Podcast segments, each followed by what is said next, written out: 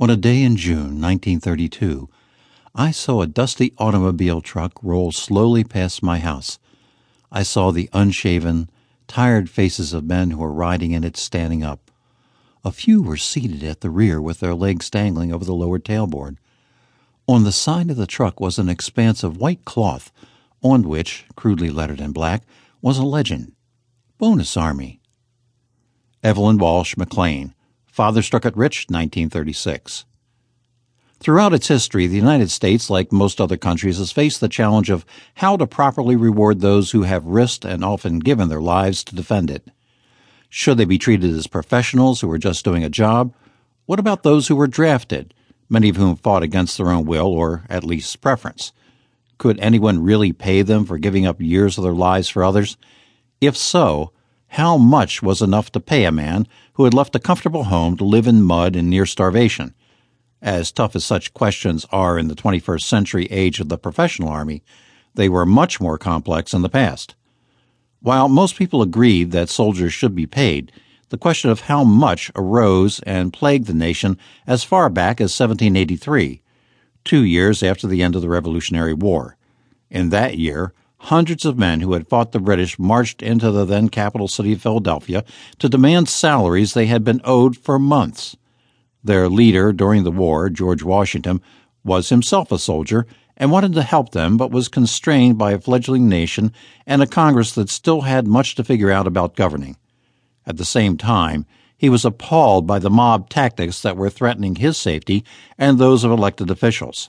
He and the members of Congress were retired from the city to nearby Princeton, New Jersey, to consider how to handle the situation. After several weeks of deliberations, they sent the newly organized United States Army back into the city to drive the marchers out. One of the main questions that fueled the fire of discontent was the issue of military bonuses, that is, extra pay for the difference between what a man earned as a soldier while serving his country and what he might otherwise have earned. This issue remained a bone of contention over the decades that followed and turned up again and again every time the United States went to war.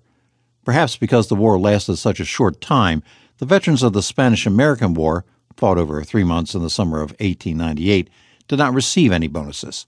However, this decision came back to haunt the nation decades later when World War I ended.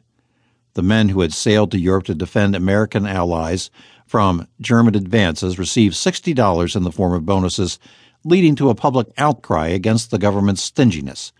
After all, these men were not even defending their own families and loved ones from attack, but were protecting foreign governments. Why, many wondered, should their loved ones suffer from wages lost on European shores? The unrest culminated in one of the most controversial protests of the 20th century, that organized by the Bonus Army in Washington, D.C. in the spring and summer of 1932.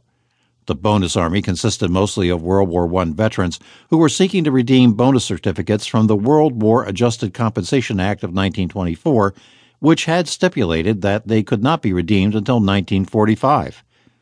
Unfortunately, the economic plight had left so many of them struggling that they were seeking the vitally necessary money right away. Tens of thousands of World War I veterans came to the capital with virtually nothing and erected makeshift camps, all waiting for a reward. Eventually, what they got was violence, meted out by one of America's most famous generals, Army Chief of Staff Douglas MacArthur. After the bonus army began camping out in Washington, D.C., ironically using supplies MacArthur himself had issued to them, Washington grew impatient with their demands, and politicians started calling for their forced expulsion. When police confronted the bonus army, shots were fired and several veterans were killed. After that, Hoover ordered MacArthur to use the military. Certainly, he imagined the bonus army as some kind of communist front, and certainly he came close to exceeding President Hoover's orders. Fortunately, however, casualties were light, one fatality, in contrast to half a dozen killed the day before by police. Nevertheless, the sight of soldiers marching on old veterans and inflicting violence upon them was a public relations fiasco, and MacArthur has long been criticized for the actions. In fact, MacArthur was so sensitive to the criticism that he later sued journalists who called his actions unwarranted, unnecessary, insubordinate, harsh, and brutal for defamation.